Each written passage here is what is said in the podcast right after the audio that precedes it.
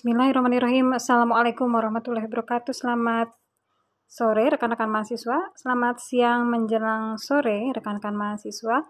Kita bergabung kembali dalam psikologi abnormal. Saya akan membuat rekaman yang kemudian Anda bisa memutarnya ya di uh, kemudian hari.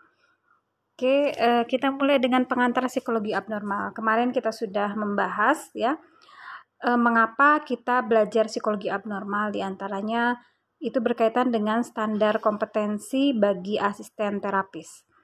Ketika kita menjadi asisten terapis, maka kita memerlukan uh, suatu perangkat ya untuk mengidentifikasi apakah individu ini normal atau abnormal. Baru kemudian kita merencanakan terapi yang sesuai bagi subjek. Dengan mempelajari psikologi abnormal, kita mempelajari simptom karena tidak hanya gangguan afek, ada gangguan kognitif, proses berpikir, ada gangguan kepribadian, gangguan kecemasan yang itu bisa saja kita di lapangan menemui individu yang tidak dalam kondisi yang normal tetapi yang memang mengalami gangguan. Sehingga kita memerlukan memerlukan suatu perangkat untuk mengenali apakah yang bersangkutan memiliki gangguan psikologis atau tidak. Nah, pada psikologi abnormal ini sebenarnya kita bisa melihat bahwa kalau kita hubungkan dengan akhlak tasawuf, maka akhlak-akhlak yang e, baik ya, yang mahmudah begitu, itu bisa menggiring individu ke dalam penyesuaian diri yang baik sehingga individu tidak mengalami gangguan-gangguan psikologis gitu ya. Sedangkan akhlak yang buruk itu mengarahkan individu pada terbentuknya penyesuaian diri yang buruk dan e, mengalami gangguan psikologis. Hanya pada pendekatan yang digunakan oleh psikologi abnormal, kita berfokus pada identifikasi gangguan, kemudian bagaimana dinamika terjadinya gangguan yang itu bisa saja dilatar belakangi oleh kondisi pengalaman spiritual dan bisa saja disebabkan oleh hal-hal lain yang bukan kondisi pengalaman spiritual. Apabila kita menggali di tasawuf, maka kita banyak menggali pengalaman spiritual. Karena sebenarnya bisa saja individu mengalami gangguan tidak disebabkan oleh pengalaman spiritual, tapi terganggunya proses penyesuaian diri dalam kehidupan sehari-hari. Karena Anda pahami bahwa dalam psikologi abnormal kita akan mempelajari bagaimana proses penyesuaian diri yang dialami oleh subjek.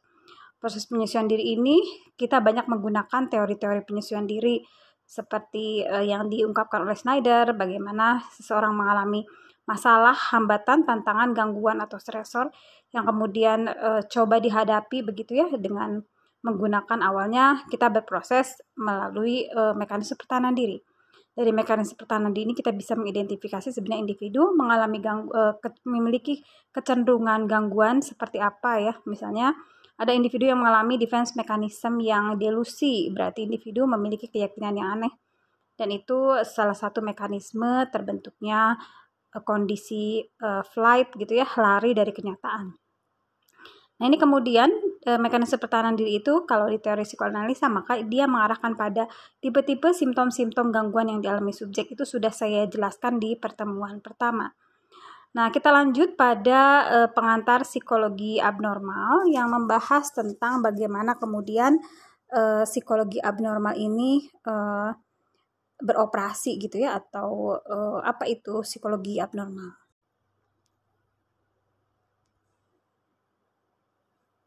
Oke, uh, kita mulai dengan apa itu psikologi abnormal. Uh, di pengantar psikologi abnormal, maka kita akan mempelajari apa itu perilaku individu yang abnormal atau disebut perilaku abnormal. Perilaku abnormal yaitu perilaku individu yang mengalami kesulitan dalam penyesuaian diri. Ini diungkapkan oleh Sarason ya di mana kenapa dia dikatakan sebagai penye, uh, sulit dalam menyesuaikan diri karena uh, yang bersangkutan mengalami permasalahan perilaku bisa merasa kurang adekuat atau bisa merasa gagal dan tidak bahagia. Nah, uh, area dalam bidang psikologi yang berfokus pada perilaku adaptif itu adalah uh, lebih banyak membahas tentang bagaimana sebab, akibat, dan treatmentnya.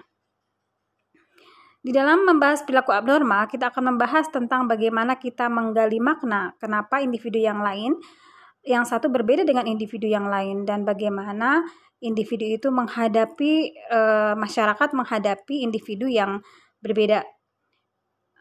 E,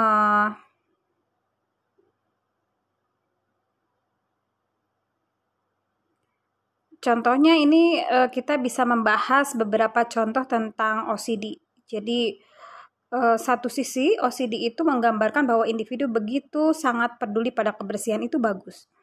Tapi ternyata ide-ide tentang kebersihan itu kemudian mengganggu cara berpikirnya sehingga dia tidak bahagia. Misalnya uh, ketika dia harus berbelok, dia harus melihat ke belakang 3 sampai 4 kali untuk meyakinkan bahwa kondisi yang ada di sekelilingnya itu aman begitu ya dan itu uh, sangat tidak menyenangkan begitu karena dia merasa uh, cemas apabila ternyata penglihatan yang dia peroleh itu tidak tepat. Nah, uh, ketika kita membahas perilaku abnormal, kita selalu mengangkat perilaku maladaptif, yaitu perilaku maladaptif adalah perilaku yang mengindikasikan individu sulit atau uh, memiliki kesulitan dalam beradaptasi. Jadi uh, adaptasi itu adalah kita sering kali e, melakukan upaya untuk menyeimbangkan antara tuntutan yang diinginkan oleh kita dengan tuntutan yang diberikan oleh lingkungan. Dan ini biasanya kita menuntut adanya keseimbangan.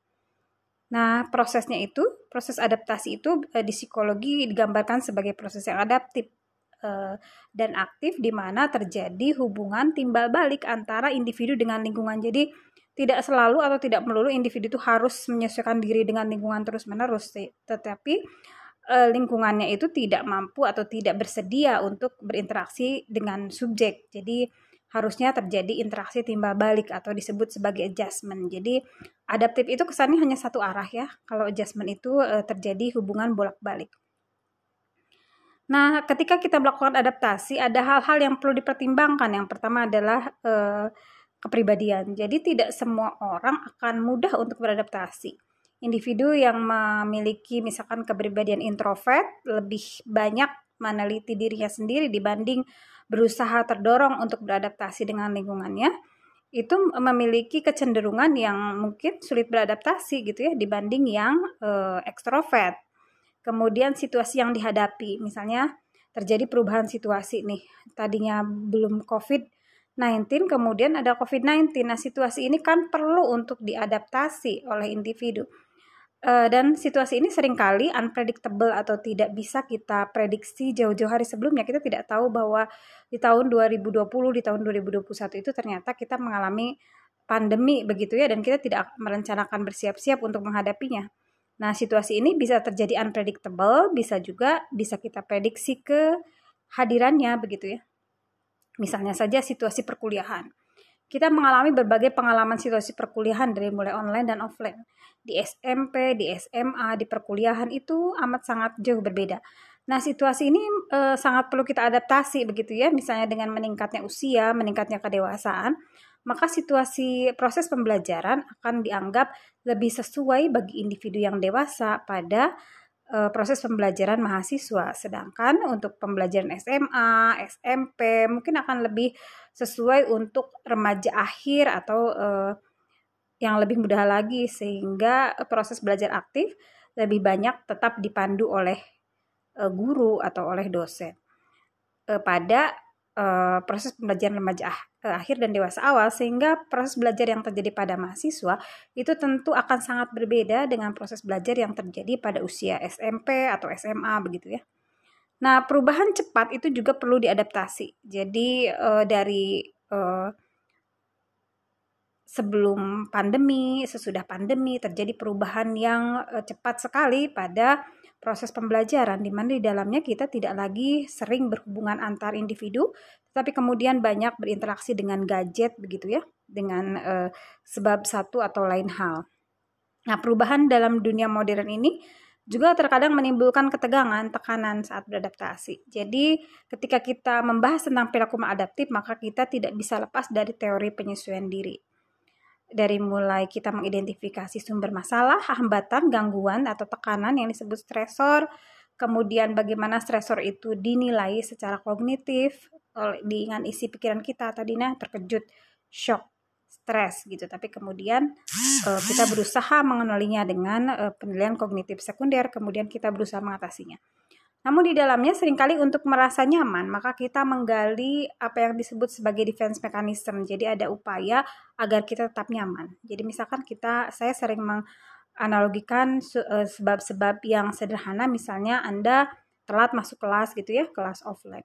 Kemudian Anda dengan uh, bilang bahwa uh, ban saya bocor padahal tidak bocor. Itu salah satu mekanisme pertahanan diri yang minimal saat itu bisa membuat kita nyaman, tapi itu tidak bisa kita lakukan terus-menerus.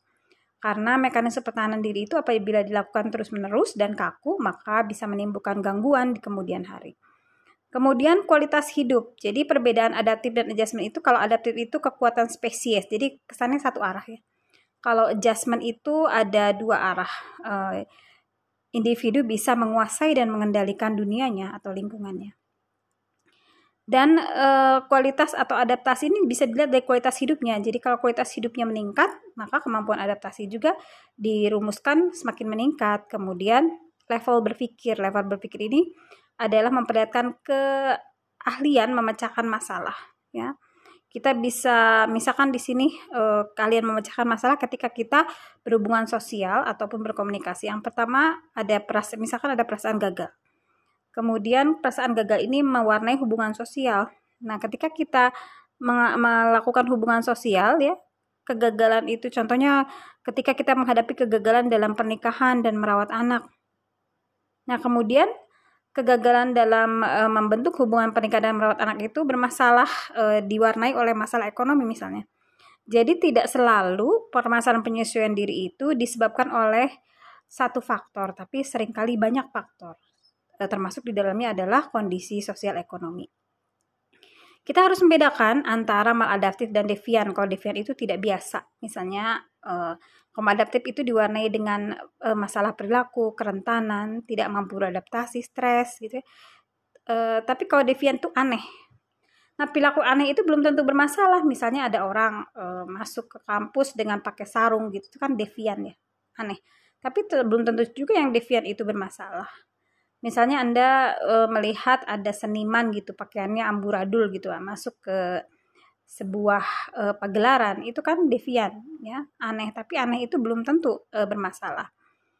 Kemudian maladaptif itu juga digambarkan pada ketakutan yang kronis sehingga dia menjadi tergantung tidak happy itu ya. Ciri-ciri dari maladaptif itu berbeda dengan devian Nah, dalam psikologi abnormal kita juga membahas apa itu perbedaan stress, coping, dan vulnerability. Jadi ketika kita melakukan penyesuaian diri, maka hal yang tidak bisa kita tinggalkan adalah stres. Jadi kita selalu membahas bagaimana individu mengalami stres. Karena setiap e, di kehidupan kita itu kita tidak pernah lepas dari masalah, dari beban, dari hambatan, dari tantangan begitu ya. Dan stres itu adalah situasi yang menuntut, menegangkan, tapi di dalamnya terdapat beberapa kesempatan, kesempatan untuk meraih sesuatu, eh, kesempatan untuk meningkatkan prestasi misalnya. Kalau kita tidak stres, mungkin kita tidak belajar dengan baik untuk ujian begitu ya. Kemudian bisa terjadi adalah bias. Jadi uh, stres ini bisa jadi bukan karena situasinya, tapi kondisinya menuntut menuntut perubahan yang cepat seperti masa pandemi COVID. Jadi uh, mungkin COVID-nya sendiri tidak terlalu menegangkan, tapi ketika kita melihat segala sesuatu jadi berubah dengan cepat, dari mulai proses belajar, kemudian proses pelayanan, interaksi interpersonal, itu e, menuntut penyesuaian diri yang segera dan itu kemudian menimbulkan stres. Nah, upaya yang biasa dilakukan itu adalah bagaimana kita menghadapinya, menghadapi stres itu. Kita bisa berusaha menghadapinya untuk keluar dari masalah, kemudian e, menghandle atau menyelesaikan kesulitannya.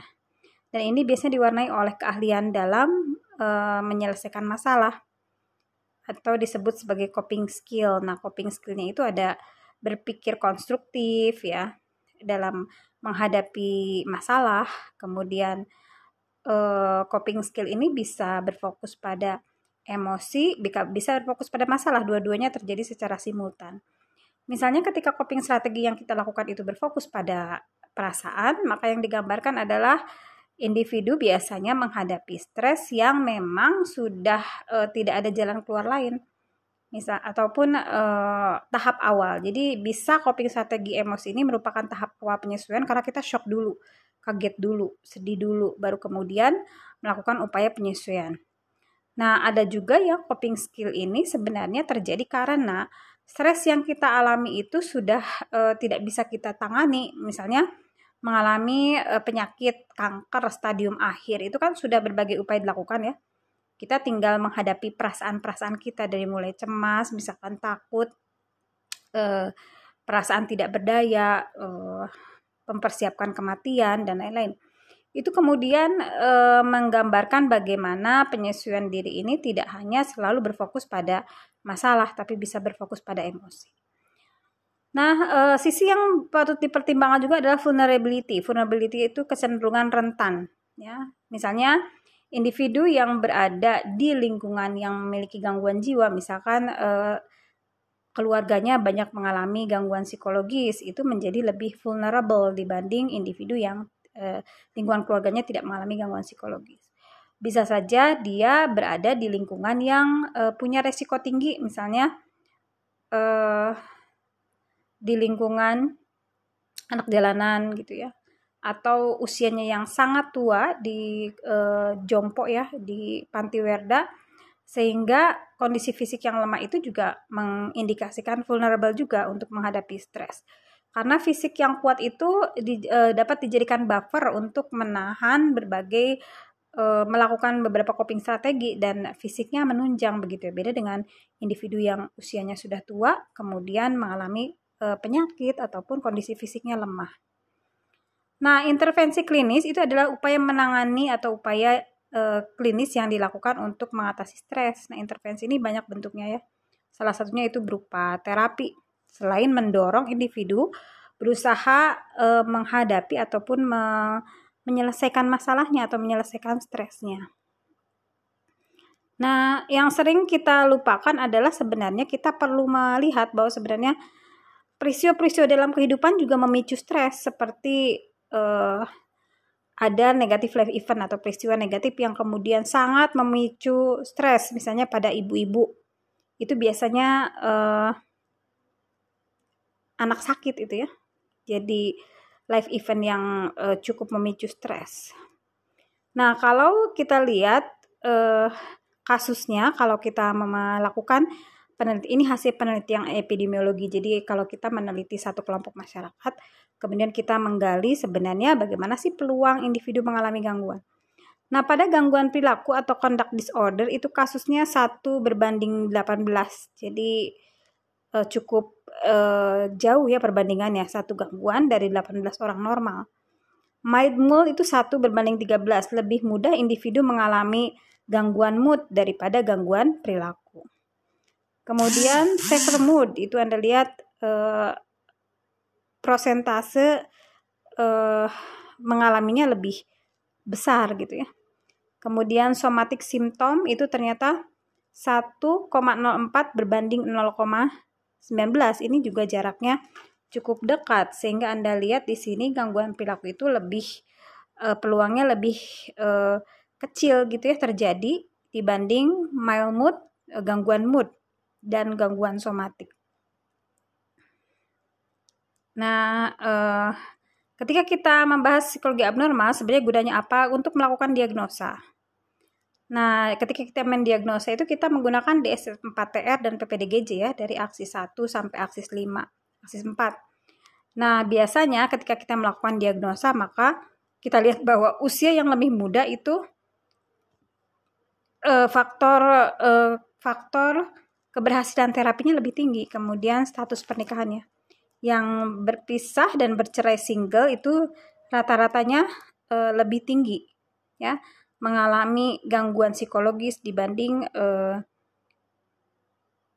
bercerai dan single itu ternyata yang bercerai memiliki gangguan psikologis yang lebih tinggi dibanding uh, single. Kemudian pendidikan, kurang pendidikan lebih tinggi daripada yang berpendidikan. Itu kecenderungan uh, peluang untuk mengalami gangguan. Kemudian uh, pendapatan ini logis ya karena dengan pendidikan tinggi biasanya kemampuan penyesuaian dirinya lebih baik daripada yang berpendidikan rendah.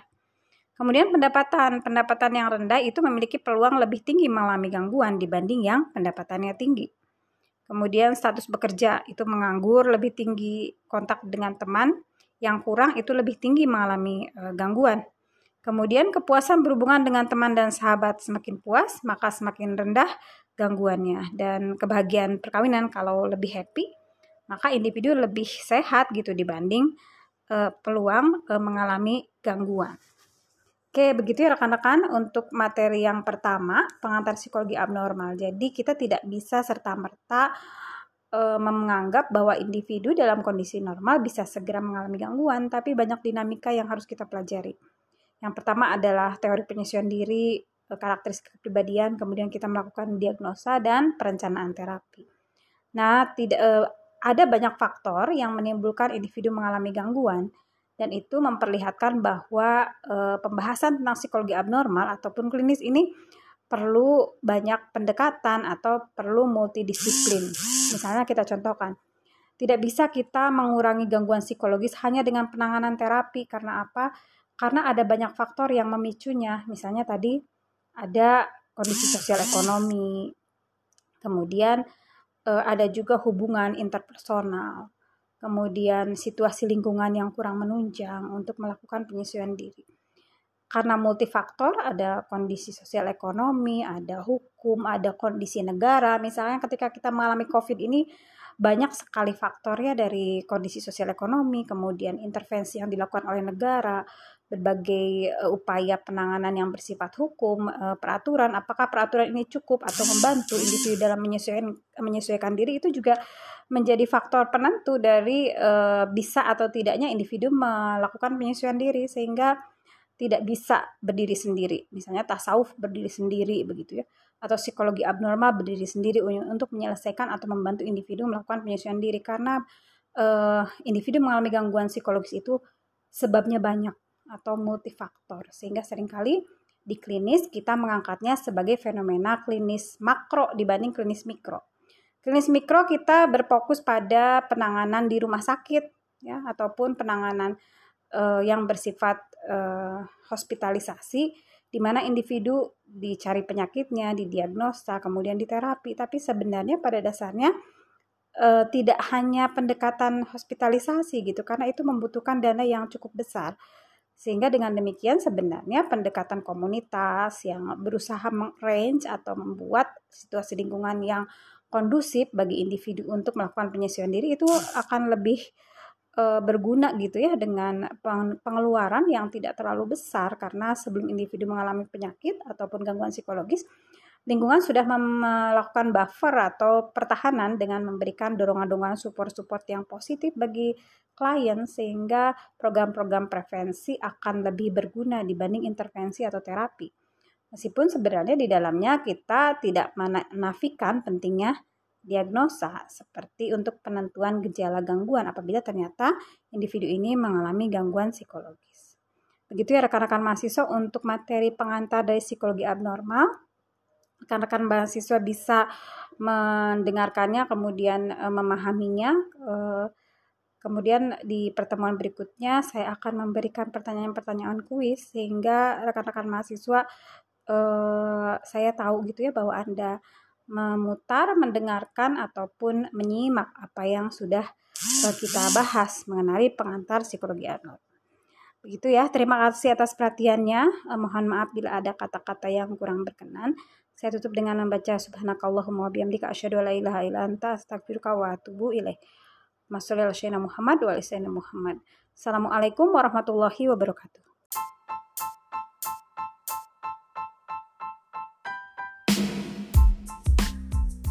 Bismillahirrahmanirrahim. Selamat pagi rekan-rekan mahasiswa karena saya mungkin ada kemungkinan terlambat untuk untuk sampai ke kampus. Jadi sebelumnya saya sudah merekam materi pada pagi hari ini ya.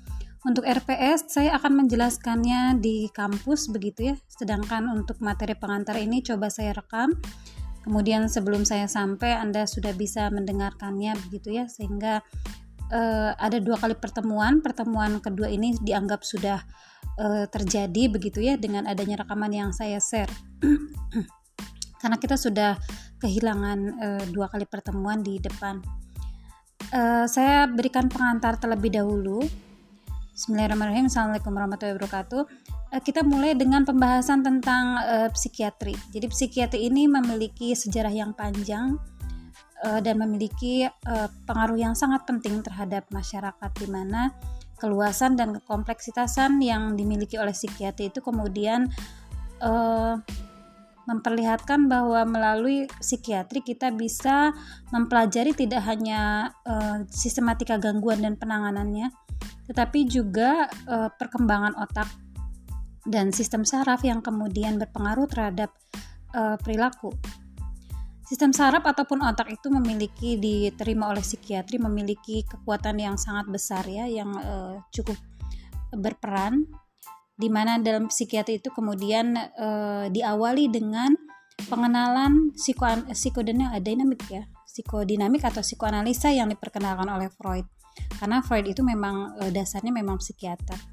Nah, pendekatan-pendekatan yang digunakan dalam psikoterapi itu kemudian memulai dimulai pada abad ke-20 di psikiatri.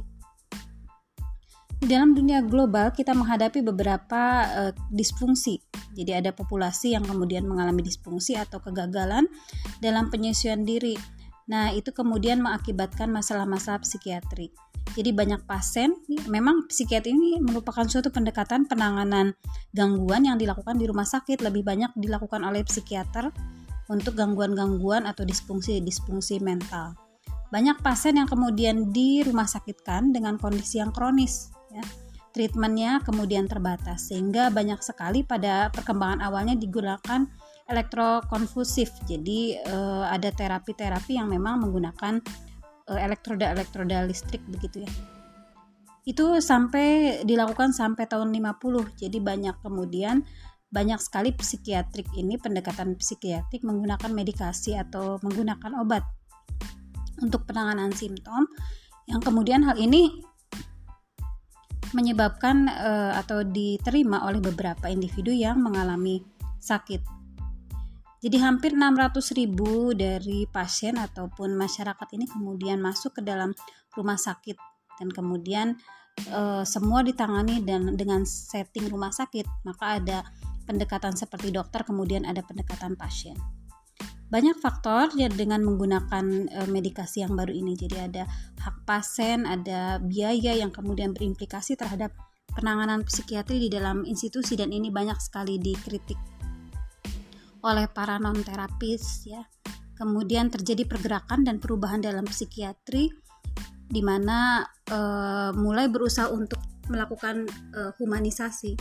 Jadi nilai-nilai kemanusiaan awalnya e, psikiatri banyak memperlakukan e, pasien itu seperti dokter begitu ya nah, pasien itu sakit kemudian harus diobati namun kemudian pendekatan yang berlangsung e, lebih mengangkat nilai-nilai kemanusiaan pasien kemudian lebih e, mengembangkan simptom-simptom yang e, moderat. Karena apa?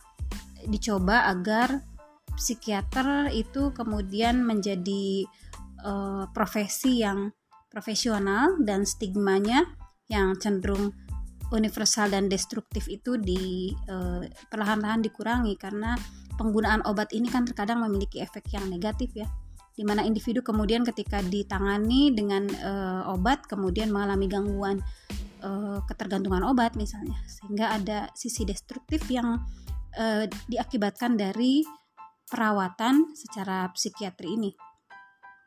Nah, jadi kalau di barat kita lihat bahwa perkembangannya ditandai oleh bagaimana kemudian beberapa aturan yang diterapkan oleh Presiden Amerika waktu saat itu yang kemudian membuat mental health care jadi membuat pusat-pusat pelayanan mental yang kemudian mudah diakses mudah dilihat mudah diterima oleh pasien di mana kecenderungannya adalah pendekatan pasien gitu sekarang perkembangannya kan kalau anda belajar kalau anda belajar di abnormal maka anda eh, tangkap bahwa tidak passion center, tetapi kemudian sudah berkembang ke arah komunitas.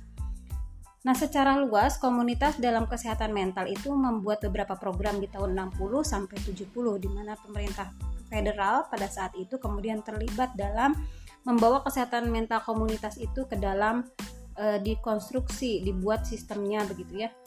Kemudian banyak sekali dari 200.000 pasien kemudian uh, masuk ke dalam uh, komunitas mental health ini jadi tidak lagi terlalu berfokus pada hospitalisasi ini terjadi juga di klinis terjadi juga di abnormal ya di penanganan penanganan secara psikologis nah kecenderungan tujuan uh, agar pasien ini keluar dari gangguan-gangguan kronik, kronik ya kronik ini kemudian mendukung gerakan-gerakan deinstitusional. Jadi deinstitusional itu adalah gerakan-gerakan untuk tidak terlalu mempergunakan atau mendayagunakan pendekatan-pendekatan rumah sakit.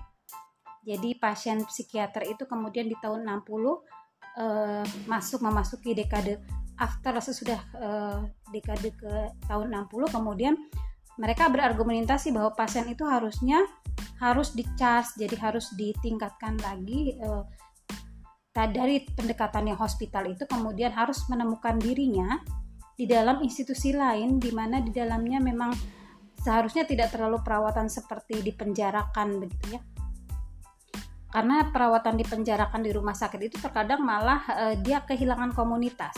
Kehilangan uh, jaringan sosial kehilangan sosial support yang sebenarnya tersedia di masyarakat. Nah, dalam evaluasi program kesehatan mental di akhir Perang Dunia Kedua kemudian menjadi sangat penting. Banyak sekali rekrutmen dari uh, eh, TNI ya, kalau kita bilangnya TNI, kalau di sana uh, ada ABRI gitu ya yang memang berperan untuk uh, menjadi korban setelah Perang Dunia Kedua.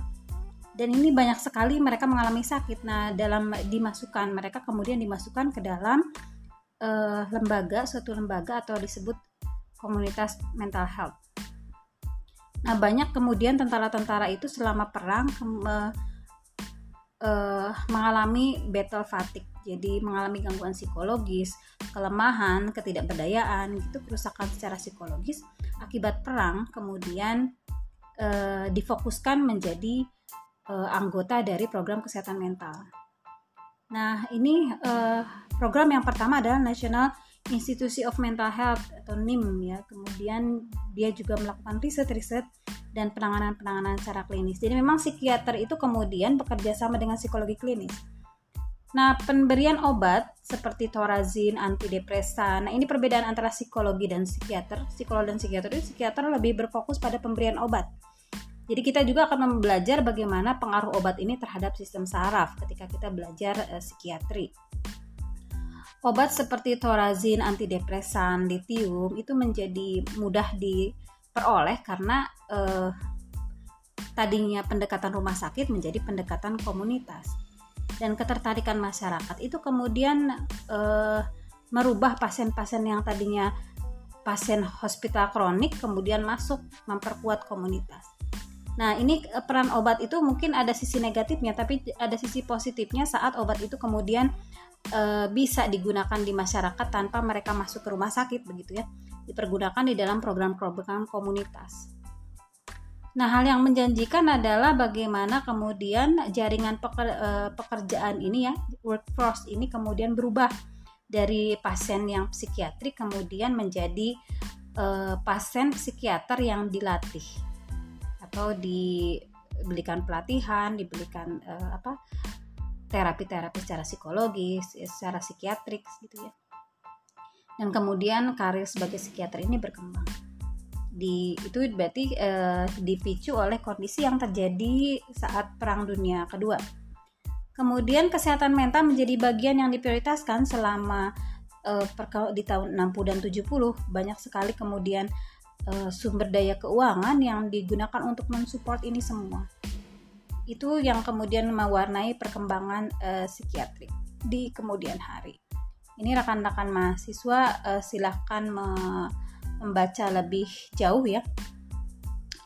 Nah, kemudian uh, peningkatan dari program kesehatan mental itu kemudian berkembang secara besar. Aktivitasnya itu di dalam neuroscience, jadi ilmu-ilmu syaraf di tahun 80 sampai sekarang. Sehingga uh, meskipun tidak ada di RPS karena RPS itu kan sudah standar ya jadi saya juga uh, belum belum merubahnya tapi sebenarnya di perjalanan akan saya rubah gitu ya dengan memasukkan beberapa materi-materi tentang syaraf karena perkembangan psikiatrik itu dari tahun 8 uh, eh, dari dulu sampai tahun 80 dan 80 sampai sekarang itu lebih banyak berkembang di uh, ilmu-ilmu neuroscience. Nah, kemudian di tahun 80 ini sampai sekarang itu kemudian banyak berkembang riset-riset psikiater, eh, psikiatrik yang memperlihatkan faktor-faktor yang mempengaruhi uh, perkembangan psikiatrik di komunitas di masyarakat meningkatkan ketegangan bahwa uh, ada ketidak ada ketidakklopan, ketidaksesuaian antara biologis, faktor biologis, kemudian faktor yang memicu di dalam uh, perkembangan bayi, faktor genet, uh, genetik yang kemudian juga bertentangan dengan faktor lingkungan. Nah, e, ketika kita membahas tentang pertentangan hal tersebut, maka kita harus menyadari bahwa ada hipotesis tentang e, contoh-contohnya ya, contoh-contoh pertentangan itu pada kasus-kasus schizophrenic schizoprenorogi eh prenogenik ya. Jadi e, schizophrenic yang diakibatkan oleh orang tua yang membawa gen schizophrenic. Itu sebenarnya kan di psikiater itu penanganannya sangat uh, menyulitkan gitu sangat membosankan. Sehingga uh, faktor genetik ini juga jadi uh, hal yang begitu diteliti juga gitu ya. Jadi uh, ilmu syaraf itu kemudian masuk ke psikiater psikiatrik ya kemudian masuk juga di uh, ilmu yang mempelajari tentang faktor gen ini. Nah hampir 20% dari populasi itu menderita uh, psychiatric illness mulai dari akibat uh, pandangan individu tentang program-programnya itu kemudian dia harusnya kan di treatment tuh uh, dan kita uh, dan pemerintah ataupun penanganan psikologi komunitas itu harus memiliki sumber-sumber yang mencukupi. Maka faktanya ada banyak terjadi bahwa prosedur yang digunakan untuk mendiagnosa psikiatri itu kemudian kontras dengan disiplin medis. Nah, prosedur itu kemudian uh, dipergunakan di uh, pelayanan-pelayanan profesional. Nah, ketika jadi ini mulai masuk pentingnya assessment ya, prosedur diagnosa. Ketika ilmu tentang otak itu kemudian sangat menarik, maka aktivitas psikososial itu menjadi gagal be, gagal diperhatikan. Nah, hal yang penting di diagnosa psikiatrik itu kemudian uh, berus uh, dikembangkan beberapa uh, pendiagnosaan. Jadi kalau Anda belajar psikologi abnormal kita juga mengenalkan ini dan e, psikiater juga mengetahui ini. Jadi prosedur diagnosa yang dilakukan oleh psikiatrik itu kemudian menyebar di kalangan psikolog juga. Yaitu kita menggunakan DSM Diagnostic and Statistical Manual. Ini for psychiatric illness. Ini kemudian e, digunakan secara luas di kalangan psikiatrik. DSM itu memang berkembang lebih dulu di uh, profesional psikiater gitu ya, dokter jiwa Nah, eh, DSM ini kemudian berusaha untuk mempertajam observasi yang dibuat dalam diagnosa-diagnosa psikiatrik. Kemudian bagaimana membantu pasien untuk keluar dari eh, penyakitnya. Nah, diagnosis dan evaluasi itu kemudian sering kali itu bertentangan dengan disiplin medis. Contohnya penggunaan tekanan darah, hipertensi, EKG, glukosa reading in diabetes. Kadang-kadang juga harus di dikonversi uh, di ini ya di dibandingkan di compare sehingga di DSM 4 itu ada juga upaya untuk menginvestigasi apakah individu ini memiliki penyakit fisik atau tidak. Nah, dari tahun 80 sampai sekarang kemudian berkembang luas upaya untuk me mempertajam ini. Dan kemudian banyak psikoterapi yang kemudian masuk ke psikiatrik ya, seperti CBT gitu ya, cognitive behavioral therapy, interpersonal psikoterapi. Itu kemudian digunakan untuk merubah eh, terapi-terapi psikodinamik yang tadinya dipergunakan oleh para psikiater. Kemudian ECT atau elektro uh, elektrokonvulsif terapi itu kemudian dirubah kemudian karena apa? Karena banyak side effect, banyak eh, akibat-akibat uh, negatif dari treatmentnya. Nah, banyak peningkatan ICT itu berfokus pada kondisi spesifik. Jadi meskipun ada beberapa eh, efek-efek negatif, tapi ternyata juga ada efek-efek positifnya. Sehingga ada yang dipergunakan, uh, ada beberapa yang masih dipergunakan untuk difokuskan pada kondisi-kondisi di mana kondisi-kondisinya parah gitu ya. Jadi ketika kondisi individu itu lebih parah, maka digunakan elektrokonvulsif terapi Nah, ECT itu kemudian berfokus pada specific condition, jadi spe, uh, kondisi spesifik yang uh, perlu banyak penanganan.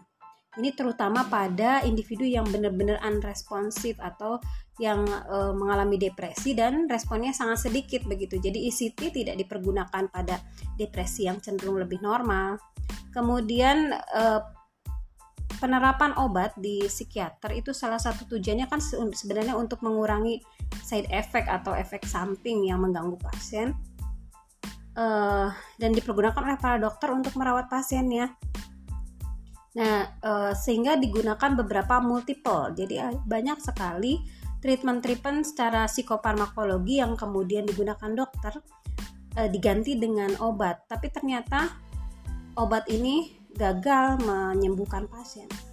Sehingga dari waktu ke waktu dari tahun ke tahun dikenali bahwa banyak kondisi-kondisi uh, psikiatrik yang kemudian uh, diakibatkan oleh atau mengakibatkan faktor-faktor yang berbeda sehingga uh, hasilnya sering kali mengecewakan. Nah, uh, psikofarmakologi itu treatment itu kemudian uh, diminati untuk para uh, individu yang mengalami mental retardasi. Dari tahun ke tahun kemudian merubah mental retardasi itu sebagai bagian dari tidak hanya menggunakan obat gitu ya penanganannya Nah, faktor-faktor yang menyebabkan perkembangan etiologi gangguan kemudian e, dicocokkan treatmentnya. Butuhnya apa? Kemudian e, untuk kondisi seperti ini treatmentnya bagaimana? Jadi tidak terbatas pada penggunaan psikodinamik ataupun ECT, tetapi banyak juga e, menggunakan pendekatan-pendekatan e, psikoterapi. Maka hari ini kalau kita mempertimbangkan perkembangan uh, kesehatan mental di psikiatri maka uh, hal itu uh, memper, memperlihatkan bahwa terjadi perkembangan karena apa karena banyak sekali uh, masalah atau pasien problem problem dari pasien yang ternyata kita harus menangani dalam jumlah yang banyak kemudian uh, meningkatnya kasus bunuh diri ini memang uh, background atau latar belakang kenapa psikiatri ini muncul di Perang Dunia Kedua. Jadi banyak tentara yang mengalami gangguan, kemudian eh, mengalami gangguan PTSD, kemudian dikenali bahwa psikiatri itu kemudian sering kali eh, berhadapan dengan kondisi-kondisi yang tidak medis seperti ekonomi, kondisi ekonomi begitu ya. Dan kemudian faktor-faktor yang penting itu berimpact atau berakibat secara dramatis terhadap uh, kekacauan atau kekerasan ataupun ancaman ancaman keamanan uh, uh, dalam pembunuhan yang massal. Jadi tiba-tiba ada orang bawa senjata gitu. Senjata itu ditodongkan pada banyak orang. Itu juga jadi fokus psikiater. Jadi kalau di Semarang saya kita pernah tahu ada uh, polisi yang mengalami kasus depresi kemudian menembakkan senjatanya gitu ya ke sekelilingnya jadi ternyata kecenderungannya adalah ada peningkatan gangguan psikologis yang berakibat pada masyarakat secara luas sehingga meningkatkan perhatian terhadap kesejahteraan publik. Nah, debat terhadap masyarakat itu kemudian menempati reaksi yang uh, fokusnya kemudian bergerak dari tadi syaraf, obat, kemudian bergerak ke society atau ke masyarakat dengan mengusahakan reaksi terhadap beberapa kasus-kasus uh, destruktif ataupun kerusakan yang terjadi secara massal di mana dikenali bahwa banyak pasien-pasien psikiatri itu kemudian uh, melakukan beberapa uh, kekerasan, beberapa penyerangan. Sehingga di sini ada policy di mana dalam uh, ada yang mengatur tentang penggunaan senjata. Jadi psikiater psikiatrik ini kemudian juga merambah pada hal-hal yang bersifat regulasi atau bersifat hukum karena ternyata gangguan-gangguan psikologis ini kemudian berakibat secara massal di masyarakat dengan kekerasan atau killing mass. Jadi ada proses ada pembunuhan yang bersifat massal. Nah, banyak faktor yang kemudian masalah-masalah tentang veteran ini meningkatkan tadi uh, upaya bunuh diri dan lain sebagainya sehingga banyak dibuat eh, program-program komunitas. Nah, kemudian di dalamnya ada citizen and advocate. Jadi kemudian dari uh, killing mass itu ya. Kemudian uh, timbullah beberapa penerapan aturan untuk masyarakat. Di tahun 70 keluarga dan psikiater pasien psikiater itu kemudian membuat suatu organisasi. Itu National Alliance for Mental Health itu ya disebut NAM uh, NAM uh, One. Kemudian mengadvokasi beberapa program agar mereka bisa memperoleh program yang lebih baik. Jadi kalau di kita uh, sudah di cover oleh BPJS ya tapi yang saya tahu kalau di rumah sakit hanya satu bulan atau dua bulan itu covernya selanjutnya uh, dikembalikan ke masyarakat nah pendidikan itu memperlihatkan peran faktor-faktor biologis seperti training kemudian medical students, psikiatri residents. Jadi ini berefek juga pada pendidikan di mana psikiatri itu kemudian masuk ke kurikulum-kurikulum mahasiswa kedokteran. Jadi ada psikoterapik education, ada uh, supervisi atau uh, pe, pengawasan ya, mengawasi, memonitor uh, bagaimana pen, penerapan uh, pendidikan uh, di dalam bidang pendidikan ini banyak kemudian posisi-posisi uh, profesional yang berkombinasi, berkombinasi atau bekerja sama dengan penanganan alkohol, drug abuse, mental health administration, kemudian juga berkombinasi, berkombinasi juga dengan terapi-terapi yang dilakukan oleh psikolog dan terapi-terapi obat. Uh, tantangan yang paling besar adalah bagaimana sumber dayanya, sehingga uh, sumber daya ini meningkatkan penggunaan psikiater di masyarakat ya. e, sehingga beberapa program kemudian berkembang. Seperti trennya adalah integrasi. Jadi bagaimana biaya itu kemudian bisa diturunkan. Jadi dengan e, beberapa kolaborasi dengan organisasi lain profesional lain ini bagaimana penanganan ini bisa lebih cheap atau lebih murah begitu ya? Sehingga di e, kalau kita merefer ke barat maka ada uh, rumah sakit misalnya New York Presbyterian Hospital Columbia University kemudian menemukan bahwa ada integrasi antara psikiatri fakultas psikiatri kemudian memberi uh, obat kepada pasien dan menghasilkan hasil yang bagus uh, kemudian dikembangkan program-program yang serupa tapi tidak harus di rumah sakit begitu. Kemudian dalam psikiatri psikiatri itu juga meningkatkan pengenalan terhadap fasilitas dan karir. Jadi bagaimana kemudian mentoring, modeling untuk para psikiater ini e, mengembangkan beberapa model helper, guider. Jadi ada panduan-panduan ya biasanya di HIMSI banyak juga bekerja sama membuat panduan dalam penanganan e, individu yang terganggu bersama psikiater. Nah, eh, Perhatiannya juga pada tidak hanya pada psikiatris tetapi juga pada early intervention. Jadi early intervention itu adalah bagian di mana di individu diberlakukan pada intervensi atau penanganan awal yang penting uh, yang dilakukan oleh psikiater karena ada kondisi-kondisi psikiatrik yang rawan misalnya. Terapi yang digunakan itu biasanya uh, lebih lebih dari sebatas menghilangkan penderitaan pasien tetapi juga bagaimana menghindari efek efek dari penyakit itu sendiri dan gangguan itu sendiri terhadap kehidupan sehari-hari. Nah, potensial penerapannya ini adalah ketika kita menangani atau berfokus pada disfungsinya. Dan saat kita melakukan identifikasi, sehingga eh, pusat dari prevensi ini mengganti eh, mengganti atau dicocokkan ada yang mengganti tapi ada yang juga yang dilakukan upaya penyocokan dengan uh, pendekatan pasien yang ada di rumah sakit jadi misalnya saja pasien ini mungkin akan lebih baik kalau out, out hospital. Jadi lakukan penanganan tapi tidak di rumah sakit begitu ya.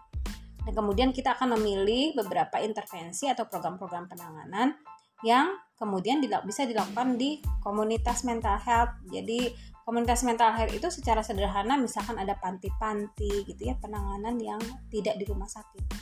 Terus ada kelompok masyarakat yang kemudian bisa menjadi social support pada individu yang mengalami disfungsi sehingga ini programnya bisa prevensi bisa intervensi. Jadi meluas tidak hanya psikodinamik tapi juga prevensi dan intervensi. Tampaknya ini memang perkembangan ini sejalan dengan perkembangan psikologi klinis. Jadi memang Seringkali para psikolog klinis ini kemudian bekerja sama dengan para psikiater, kemudian terjadi pengaruh saling mempengaruhi begitu ya ketika uh, psikiater mengembangkan komunitas uh, pelayanan komunitas maka di klinis juga sama melakukan uh, pelayanan komunitas di mana uh, dua-duanya baik psikolog maupun psikiater kemudian melakukan kerjasama dalam diagnosa ataupun dalam terapi ada yang di change ada ada kondisi-kondisi tertentu yang kita menyerahkan pada psikiater gitu ya terutama dalam proses ACT atau elektro e, elektroencefalo tadi ya. Nah, itu stimulus-stimulus listrik yang dilakukan pada individu yang mengalami depresi ini kemudian diterapkan dalam pengawasan psikiater begitu ya. Karena itu pendekatan yang e, murni dilakukan oleh psikiater dengan pendekatan obatnya, tapi juga psikiater menggunakan beberapa pendekatan psikoterapi yang mereka peroleh dari psikologi begitu uh, tidak hanya berfokus pada psikodinamika, terapi-terapi psikodinamika, tapi berkembang uh, menggunakan juga terapi-terapi yang basicnya adalah uh, psikoterapi ya, lebih berdasarkan pada ilmu-ilmu psikologi. Begitu ya rekan-rekan mahasiswa pengantar dari psikiatri perkembangan atau sejarah psikiatri ini.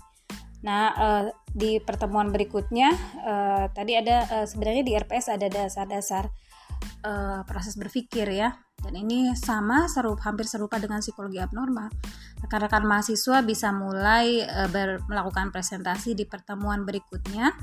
Hanya saya tetap akan mendampingi Anda kemudian e, memasukkan beberapa materi yang basicnya pada syaraf gitu ya.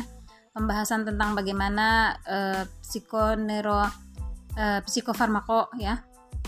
Kemudian psikonero itu kemudian bisa masuk ke uh, psikiatri kemudian e, bagaimana pembahasan tentang otak dan sistem saraf ini berperan. Karena itu merupakan e, kecenderungan perkembangan terakhir yang dilakukan oleh e, psikiatri ya. Ilmu psikiatri berkembang kemudian lebih berfokus pada e, sistem saraf begitu ya. Dan penanganannya lebih e, bergerak dari hospitalisasi menjadi komunitas. Demikian ya rekan-rekan mahasiswa e, pengantar psikiatri pada pertemuan kali ini. Jadi dengan adanya materi ini rekan-rekan mahasiswa kita bisa menghemat waktu karena memang kita tertinggal dua kali pertemuan karena Anda ada yang mengikuti KKL kemudian eh, saya pikir eh, kita bisa menggantinya di minggu sekarang begitu ya. Terima kasih atas perhatiannya. Mohon maaf bila ada kata-kata yang kurang berkenan. Uh, saya tutup dengan membaca Alhamdulillahirrahmanirrahim Subhanakallahumma bihamdika asyhadu alla ilaha illa anta astaghfiruka wa atubu ilaik. Assalamualaikum warahmatullahi wabarakatuh.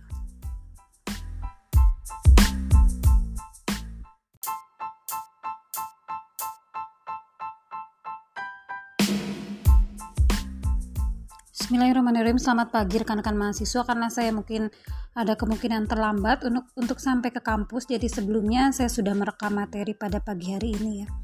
Untuk RPS saya akan menjelaskannya di kampus begitu ya. Sedangkan untuk materi pengantar ini coba saya rekam. Kemudian sebelum saya sampai Anda sudah bisa mendengarkannya begitu ya sehingga uh, ada dua kali pertemuan. Pertemuan kedua ini dianggap sudah uh, terjadi begitu ya dengan adanya rekaman yang saya share. Karena kita sudah kehilangan uh, dua kali pertemuan di depan. Uh, saya berikan pengantar terlebih dahulu. Bismillahirrahmanirrahim. Assalamualaikum warahmatullahi wabarakatuh. Uh, kita mulai dengan pembahasan tentang uh, psikiatri. Jadi psikiatri ini memiliki sejarah yang panjang uh, dan memiliki uh, pengaruh yang sangat penting terhadap masyarakat di mana keluasan dan kompleksitasan yang dimiliki oleh psikiatri itu kemudian uh, memperlihatkan bahwa melalui psikiatri kita bisa mempelajari tidak hanya uh, sistematika gangguan dan penanganannya, tetapi juga uh, perkembangan otak dan sistem saraf yang kemudian berpengaruh terhadap perilaku. Sistem saraf ataupun otak itu memiliki diterima oleh psikiatri memiliki kekuatan yang sangat besar ya, yang uh, cukup berperan di mana dalam psikiatri itu kemudian e, diawali dengan pengenalan psiko psikodinamik ya psikodinamik atau psikoanalisa yang diperkenalkan oleh Freud karena Freud itu memang e, dasarnya memang psikiater. Nah, pendekatan-pendekatan yang digunakan dalam psikoterapi itu kemudian memulai dimulai pada abad ke-20 di psikiatri. Di dalam dunia global kita menghadapi beberapa uh, disfungsi. Jadi ada populasi yang kemudian mengalami disfungsi atau kegagalan dalam penyesuaian diri. Nah, itu kemudian mengakibatkan masalah-masalah psikiatri.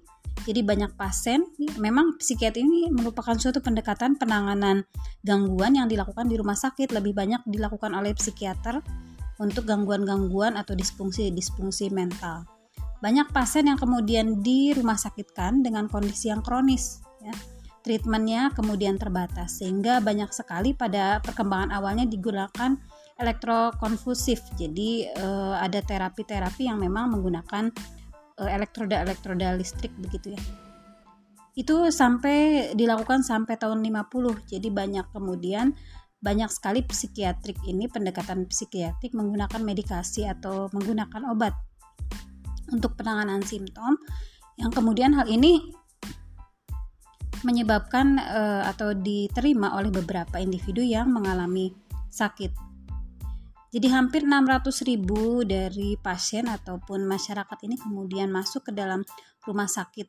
Dan kemudian uh, semua ditangani dan dengan setting rumah sakit maka ada pendekatan seperti dokter kemudian ada pendekatan pasien banyak faktor ya dengan menggunakan e, medikasi yang baru ini. Jadi ada hak pasien, ada biaya yang kemudian berimplikasi terhadap penanganan psikiatri di dalam institusi dan ini banyak sekali dikritik oleh para non terapis ya. Kemudian terjadi pergerakan dan perubahan dalam psikiatri di mana e, mulai berusaha untuk melakukan e, humanisasi. Jadi nilai-nilai kemanusiaan awalnya e, psikiatri banyak memperlakukan e, pasien itu seperti dokter begitu ya nah, pasien itu sakit kemudian harus diobati. Namun kemudian pendekatan yang berlangsung e, lebih mengangkat nilai-nilai kemanusiaan. Pasien kemudian lebih e, mengembangkan simptom-simptom yang e, moderat. Karena apa? Dicoba agar psikiater itu kemudian menjadi uh, profesi yang profesional dan stigmanya yang cenderung universal dan destruktif itu di uh, perlahan-lahan dikurangi karena penggunaan obat ini kan terkadang memiliki efek yang negatif ya di mana individu kemudian ketika ditangani dengan uh, obat kemudian mengalami gangguan uh, ketergantungan obat misalnya sehingga ada sisi destruktif yang diakibatkan dari perawatan secara psikiatri ini. Nah, jadi kalau di barat Eh, kita lihat bahwa perkembangannya ditandai oleh bagaimana kemudian beberapa aturan yang diterapkan oleh Presiden Amerika waktu saat itu yang kemudian membuat mental health care jadi membuat pusat-pusat pelayanan mental yang kemudian mudah diakses mudah dilihat mudah diterima oleh pasien di mana kecenderungannya adalah pendekatan pasien gitu. Sekarang perkembangannya kan kalau anda belajar kalau anda belajar di abnormal maka anda uh, tangkap bahwa tidak passion center tetapi kemudian sudah berkembang ke arah komunitas. Nah, secara luas komunitas dalam kesehatan mental itu membuat beberapa program di tahun 60 sampai 70 di mana pemerintah federal pada saat itu kemudian terlibat dalam membawa kesehatan mental komunitas itu ke dalam e, dikonstruksi, dibuat sistemnya begitu ya. Kemudian banyak sekali dari 200.000 pasien kemudian uh, masuk ke dalam uh, komunitas mental health ini. Jadi tidak lagi terlalu berfokus pada hospitalisasi. Ini terjadi juga di klinis terjadi juga di abnormal ya di penanganan penanganan secara psikologis. Nah kecenderungan tujuan uh, agar pasien ini keluar dari gangguan-gangguan kronik, kronik ya kronik ini kemudian mendukung gerakan-gerakan deinstitusional. Jadi deinstitusional itu adalah gerakan-gerakan untuk tidak terlalu mempergunakan atau mendayagunakan pendekatan-pendekatan rumah sakit. Jadi pasien psikiater itu kemudian di tahun 60 eh, masuk memasuki dekade after sesudah eh, dekade ke tahun 60 kemudian mereka berargumentasi bahwa pasien itu harusnya harus dicas jadi harus ditingkatkan lagi uh, dari pendekatan yang hospital itu kemudian harus menemukan dirinya di dalam institusi lain di mana di dalamnya memang seharusnya tidak terlalu perawatan seperti dipenjarakan begitu ya. Karena perawatan dipenjarakan di rumah sakit itu terkadang malah uh, dia kehilangan komunitas kehilangan uh, jaringan sosial kehilangan sosial support yang sebenarnya tersedia di masyarakat Nah, dalam evaluasi program kesehatan mental di akhir Perang Dunia Kedua kemudian menjadi sangat penting. Banyak sekali rekrutmen dari eh, TNI ya, kalau kita bilangnya TNI, kalau di sana uh, ada ABRI gitu ya yang memang berperan untuk uh, menjadi korban setelah Perang Dunia Kedua. Dan ini banyak sekali mereka mengalami sakit. Nah, dalam dimasukkan mereka kemudian dimasukkan ke dalam uh, lembaga, suatu lembaga atau disebut komunitas mental health. Nah, banyak kemudian tentara-tentara itu selama perang uh, uh, mengalami battle fatigue. Jadi mengalami gangguan psikologis, kelemahan, ketidakberdayaan, gitu kerusakan secara psikologis akibat perang kemudian difokuskan menjadi uh, anggota dari program kesehatan mental. Nah, ini uh, program yang pertama adalah National Institute of Mental Health atau NIM ya. Kemudian dia juga melakukan riset-riset dan penanganan-penanganan secara klinis. Jadi memang psikiater itu kemudian bekerja sama dengan psikologi klinis. Nah, pemberian obat seperti torazin, antidepresan. Nah, ini perbedaan antara psikologi dan psikiater. Psikolog dan psikiater itu psikiater lebih berfokus pada pemberian obat. Jadi kita juga akan belajar bagaimana pengaruh obat ini terhadap sistem saraf ketika kita belajar uh, psikiatri. Obat seperti torazin, antidepresan, lithium itu menjadi mudah diperoleh karena eh, tadinya pendekatan rumah sakit menjadi pendekatan komunitas. Dan ketertarikan masyarakat itu kemudian eh, merubah pasien-pasien yang tadinya pasien hospital kronik kemudian masuk memperkuat komunitas. Nah, ini eh, peran obat itu mungkin ada sisi negatifnya, tapi ada sisi positifnya saat obat itu kemudian e, bisa digunakan di masyarakat tanpa mereka masuk ke rumah sakit begitu ya dipergunakan di dalam program-program komunitas. Nah, hal yang menjanjikan adalah bagaimana kemudian jaringan peker, e, pekerjaan ini ya, workforce ini kemudian berubah dari pasien yang psikiatri kemudian menjadi e, pasien psikiater yang dilatih atau diberikan pelatihan, diberikan e, apa terapi-terapi secara psikologis, secara psikiatrik gitu ya. Dan kemudian karir sebagai psikiater ini berkembang. Di itu berarti eh, dipicu oleh kondisi yang terjadi saat Perang Dunia Kedua. Kemudian kesehatan mental menjadi bagian yang diprioritaskan selama eh, di tahun 60 dan 70 banyak sekali kemudian eh, sumber daya keuangan yang digunakan untuk mensupport ini semua itu yang kemudian mewarnai perkembangan uh, psikiatrik di kemudian hari. Ini rekan-rekan mahasiswa uh, silahkan me membaca lebih jauh ya. Nah, kemudian peningkatan dari kes program kesehatan mental itu kemudian berkembang secara besar. Aktivitasnya itu di dalam neuroscience, jadi ilmu-ilmu syaraf di tahun 80 sampai sekarang. Sehingga uh, meskipun tidak ada di RPS karena RPS itu kan sudah standar ya jadi saya juga uh, belum belum merubahnya tapi sebenarnya di perjalanan akan saya rubah gitu ya dengan memasukkan beberapa materi-materi tentang syaraf karena perkembangan psikiatrik itu dari tahun 8 uh, eh, dari dulu sampai tahun 80 dan 80 sampai sekarang itu lebih banyak berkembang di uh, ilmu-ilmu neuroscience. Nah, kemudian di tahun 80 ini sampai sekarang itu kemudian banyak berkembang riset-riset psikiater, eh, psikiatrik yang memperlihatkan faktor-faktor yang mempengaruhi eh, perkembangan psikiatrik di komunitas di masyarakat. Meningkatkan ketegangan bahwa eh, ada ketidak ada ketidakkelopan, ketidaksesuaian antara biologis, faktor biologis, kemudian faktor yang memicu di dalam perkembangan bayi faktor genet, eh, genetik yang kemudian juga bertentangan dengan faktor lingkungan. Nah, eh, ketika kita membahas tentang pertentangan hal tersebut, maka kita harus menyadari bahwa ada hipotesis tentang eh, contoh-contohnya ya, contoh-contoh pertentangan itu pada kasus-kasus schizophrenic, schizophrenogenik, eh, prenogenik ya. Jadi eh, yang diakibatkan oleh orang tua yang membawa gen schizophrenic itu sebenarnya kan di psikiater itu penanganannya sangat uh, menyulitkan gitu sangat membosankan. Sehingga uh, faktor genetik ini juga jadi uh, hal yang begitu diteliti juga gitu ya.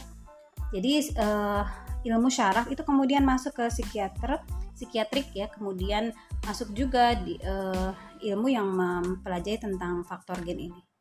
Nah, hampir 20% dari populasi itu menderita uh, psychiatric illness mulai dari akibat uh, pandangan individu tentang program-programnya itu kemudian dia harusnya kan di treatment tuh uh, dan kita uh, dan pemerintah ataupun penanganan psikologi komunitas itu harus memiliki sumber-sumber yang mencukupi maka faktanya ada banyak terjadi bahwa prosedur yang digunakan untuk mendiagnosa psikiatri itu kemudian kontras dengan disiplin medis.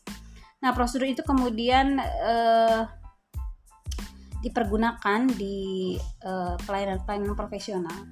Nah, ketika jadi ini mulai masuk pentingnya assessment ya, prosedur diagnosa. Ketika ilmu tentang otak itu kemudian sangat menarik, maka aktivitas psikososial itu menjadi gagal be, gagal diperhatikan.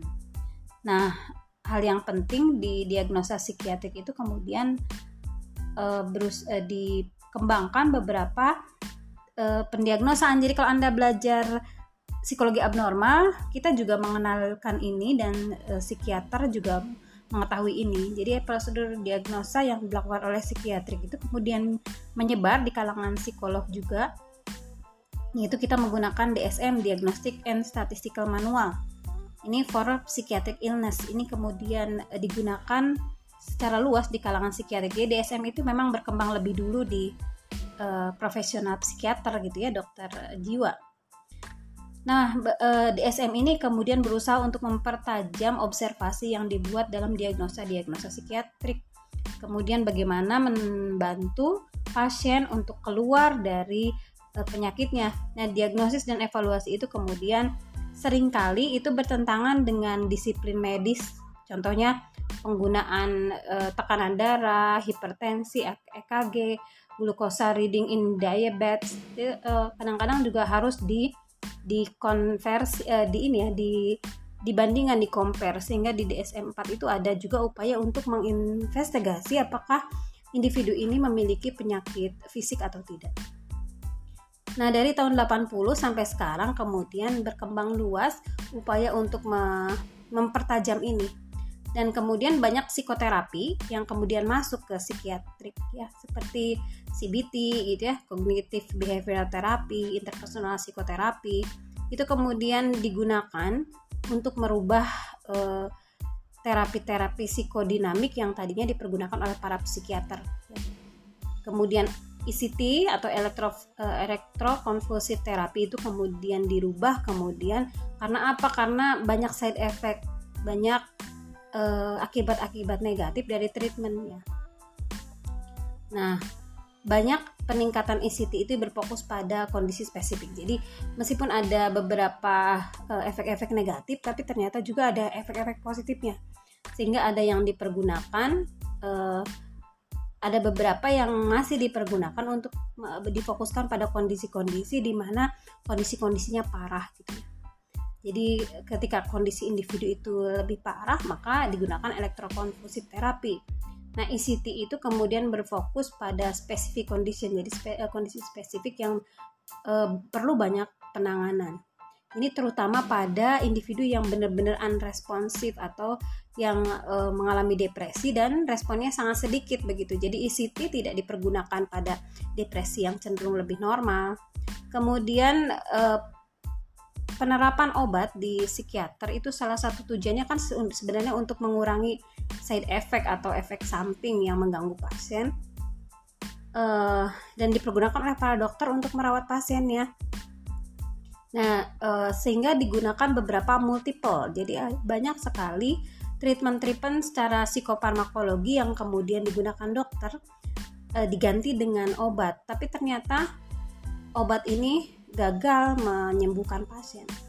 Sehingga dari waktu ke waktu dari tahun ke tahun dikenali bahwa banyak eh, kondisi-kondisi psikiatrik yang kemudian e, diakibatkan oleh atau mengakibatkan faktor-faktor yang berbeda.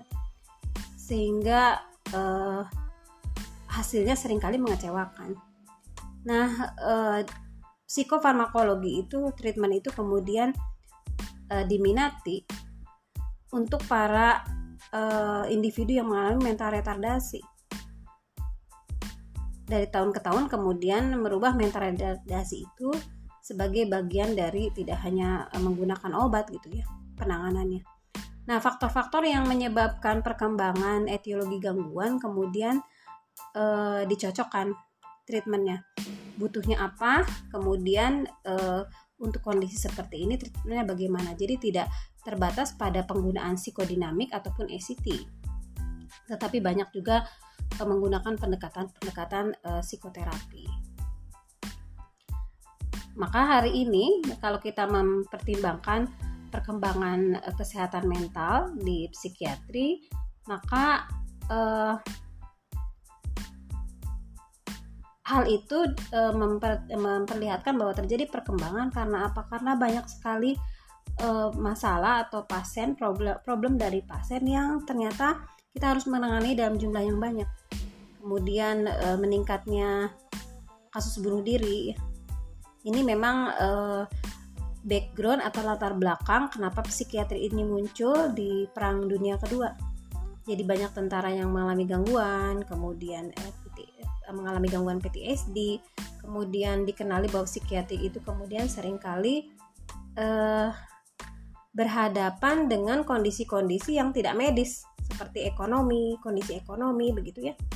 Dan kemudian faktor-faktor yang penting itu berimpact atau berakibat secara dramatis terhadap uh, kekacauan atau kekerasan ataupun ancaman ancaman keamanan uh, dalam pembunuhan yang massal. Jadi tiba-tiba ada orang bawa senjata gitu.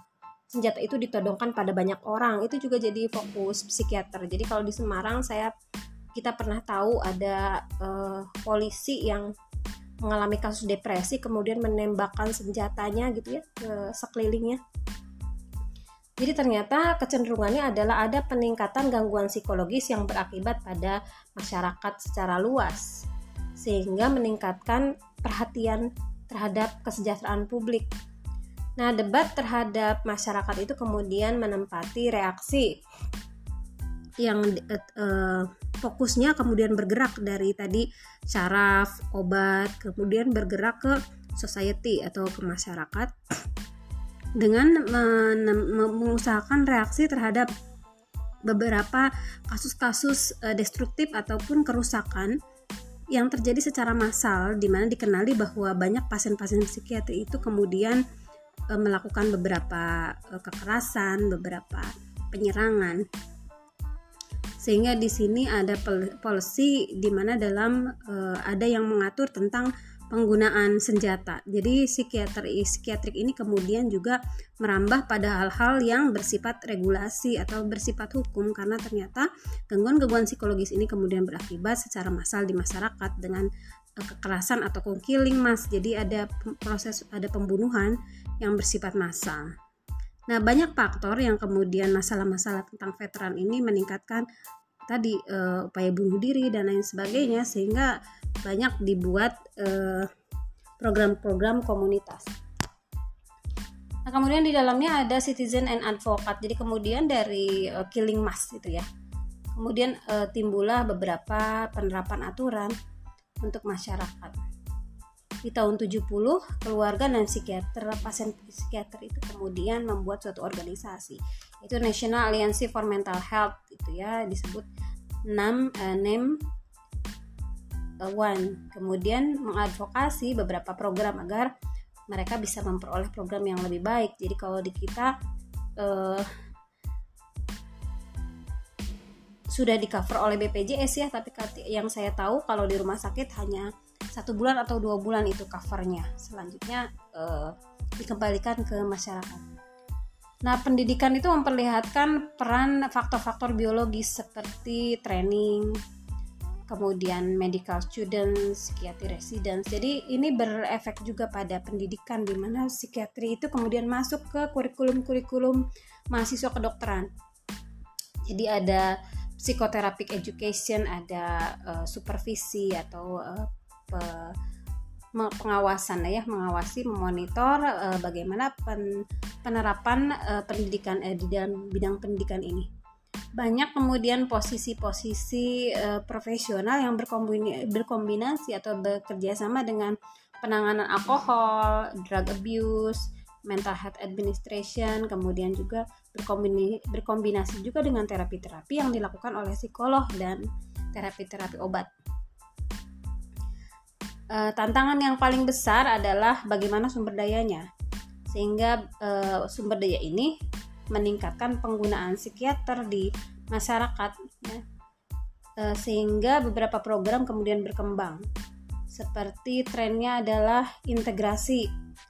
Jadi bagaimana biaya itu kemudian bisa diturunkan. Jadi dengan e, beberapa kolaborasi dengan organisasi lain profesional lain. Ini bagaimana penanganan ini bisa lebih cheap atau lebih murah begitu ya?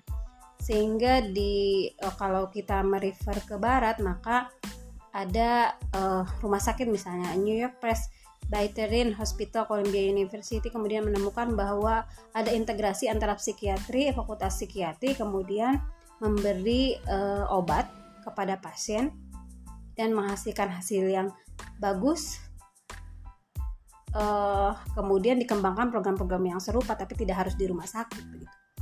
Kemudian dalam psikiater psikiatri itu juga meningkatkan pengenalan terhadap fasilitas dan karir. Jadi bagaimana kemudian mentoring, modeling untuk para psikiater ini e, mengembangkan beberapa model helper, guider. Jadi ada panduan-panduan ya biasanya di HIMSI banyak juga bekerja sama membuat panduan dalam penanganan e, individu yang terganggu bersama psikiater. Nah, eh,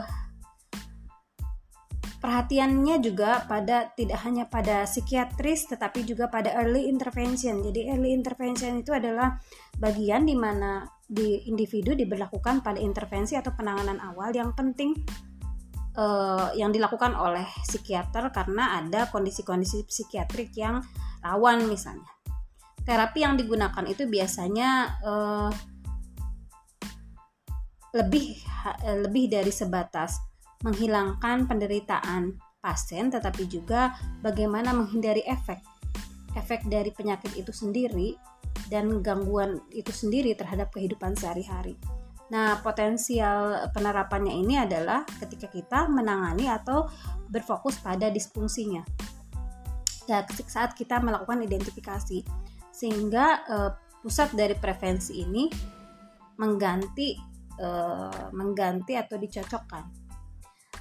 Ada yang mengganti tapi ada yang juga yang dilakukan upaya penyocokan dengan uh, pendekatan pasien yang ada di rumah sakit. Jadi misalnya saja pasien ini mungkin akan lebih baik kalau out, out hospital jadi lakukan penanganan tapi tidak di rumah sakit begitu ya. Dan kemudian kita akan memilih beberapa intervensi atau program-program penanganan yang kemudian bisa dilakukan di komunitas mental health. Jadi komunitas mental health itu secara sederhana misalkan ada panti-panti gitu ya penanganan yang tidak di rumah sakit. Terus ada kelompok masyarakat yang kemudian bisa menjadi social support pada individu yang mengalami disfungsi sehingga ini programnya bisa prevensi, bisa intervensi. Jadi meluas tidak hanya psikodinamik, tapi juga prevensi dan intervensi. Tampaknya ini memang perkembangan ini sejalan dengan perkembangan psikologi klinis. Jadi memang sering kali para psikolog klinis ini kemudian bekerja sama dengan para psikiater kemudian terjadi pengaruh saling mempengaruhi begitu ya ketika uh, psikiater mengembangkan komunitas uh, pelayanan komunitas maka di klinis juga sama melakukan uh, pelayanan komunitas di mana uh, dua-duanya baik psikolog maupun psikiater kemudian melakukan kerjasama dalam diagnosa ataupun dalam terapi. Ada yang di change ada ada kondisi-kondisi tertentu yang kita menyerahkan pada psikiater gitu ya terutama dalam proses ACT atau elektro e, elektroencefalo tadi ya. Nah itu uh, stimulus-stimulus listrik yang dilakukan pada individu yang mengalami depresi ini kemudian diterapkan dalam pengawasan psikiater begitu ya. Karena itu pendekatan yang e, murni dilakukan oleh psikiater dengan pendekatan obatnya. Tapi juga psikiater menggunakan beberapa pendekatan psikoterapi yang mereka peroleh dari psikologi begitu.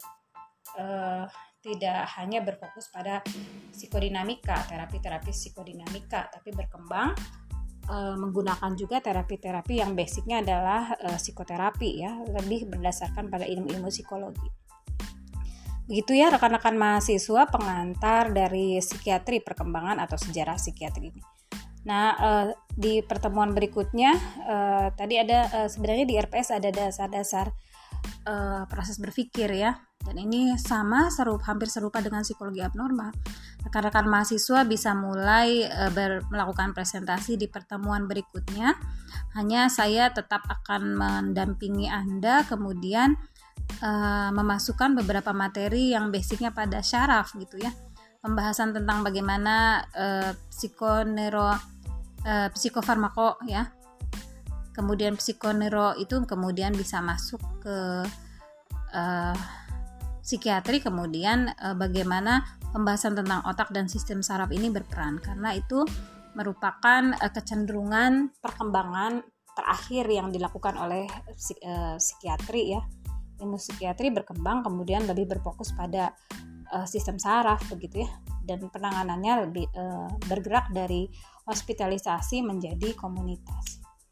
Demikian ya rekan-rekan mahasiswa uh, pengantar psikiatri pada pertemuan kali ini jadi dengan adanya materi ini rekan-rekan mahasiswa kita bisa menghemat waktu karena memang kita tertinggal dua kali pertemuan karena Anda ada yang mengikuti KKL, kemudian uh, saya pikir uh, kita bisa menggantinya di minggu sekarang begitu ya.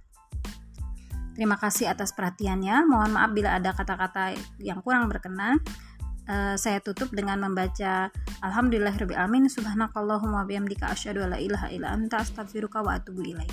Assalamualaikum warahmatullahi wabarakatuh.